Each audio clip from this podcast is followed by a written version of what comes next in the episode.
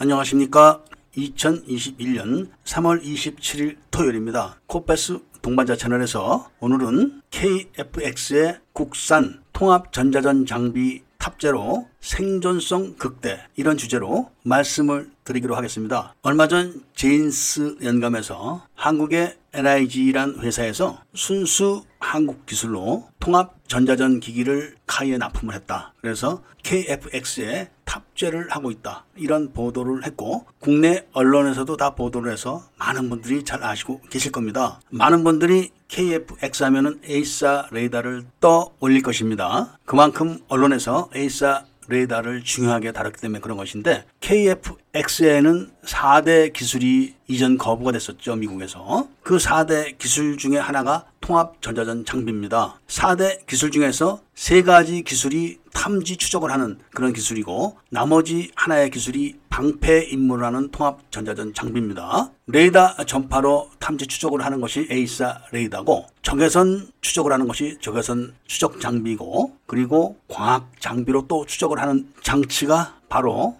탐지 추적 장치들입니다. 그리고 나머지 하나의 기술이 바로 조금 전에 말씀드렸던 통합 전자전 장비인데 이 장비가 탑재되지 않은 전투기는 조종사들이 안 탄다. 이렇게 이야기할 정도로 전투기 방어의 핵심적인 장치입니다. 우리가 동영상에서 자주 보듯이 체프를 발사하거나 회피 기동을 하거나 하는 이런 영상이 바로 이런 통합 전자전 장비에 의해서 이루어지는 것입니다. 이 기술이 아주 고난도 기술인데 이 기술도 우리나라가 국산화를 했습니다. LIG에서 개발을 해가지고 이미 KFX에 탑재 중이죠. 기기 명칭이 통합 이런 이야기가 들어간 것처럼 네 가지 기능을 하나로 묶은 겁니다. EWC, RWR, CMDS, RF 제머 이런 네 가지 장비가 하나로 묶인 겁니다. 여기서 RWR이라고 불리우는 장비는 바로 적의 레이더가 추적하는 그 전파를 감지를 해서 분석을 하고 그 정보를 조종사에게 넘겨주면서 제밍을 할 수 있는 그런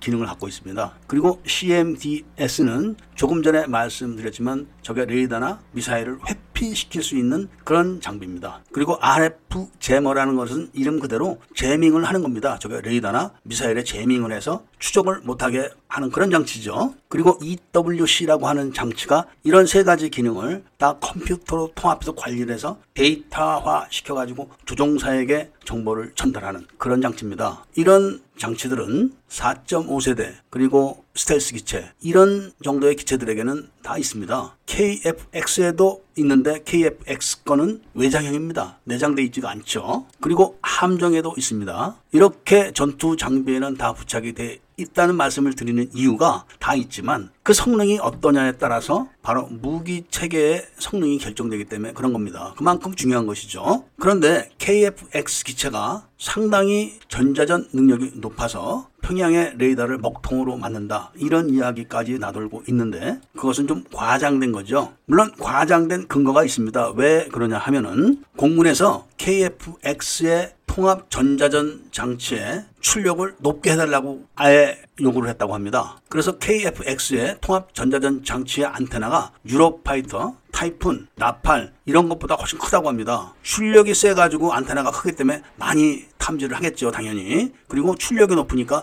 제밍도 강하게 할 겁니다. 그래서 평양의 모든 레이더가 먹통이 된다. 이런 이야기가 나돌고 있는 건데 그것은 앞으로 성능이 더 업그레이드를 돼 봐야 알 수가 있다고 합니다. KFX는 먼 미래를 보고 확장성을 중요시해서 그런 설계 덕분에 많은 장비를 더 장착이 가능하다고 하기 때문에 그런 겁니다. 여기서 우리가 좀 주목을 해야 될 부분이 바로 통합 전자전 기기의 하드웨어 부분인데 출력이 높다는 것은 이미 열을 다 제거할 수 있는 기술을 확보했다 이런 의미로 보면 되죠. 열 발생을 제어하지 못하는데 무조건 출력만 높인다고 되는 게 아니기 때문에 그런 겁니다. 이 의미는 제명을 강하게 할 수 있다 그런 이야기로 들리기 때문에 많은 분들이 평양의 레이더가 다 먹통이 될 거다 이런 이야기 를 하고 있는 것은 근거가 없는 것은 아닙니다. 순수 국산 기술과 부품을 사용해서 개발했기 때문에 데이터가 구축이 되면은 업그레이드를 언제든지 할 수 있다는 장점이 있고 체계 통합이나 분수 지원이 아주 원활하다. 이런 기대를 많이 갖고 있다고 합니다. KFX가 기동성 면에서도 FA18하고 똑같은 엔진을 쓰지만 기체가 더 가볍습니다. 그래서 기동성이 아주 우수하죠. 그런데다가 설계를 저피탐성으로 했기 때문에 레이더의 작 밝게 나타나고 거기다가 최고의 전자전 능력을 갖고 있기 때문에 스텔스성만 빼면은 스텔스 기체가 아닌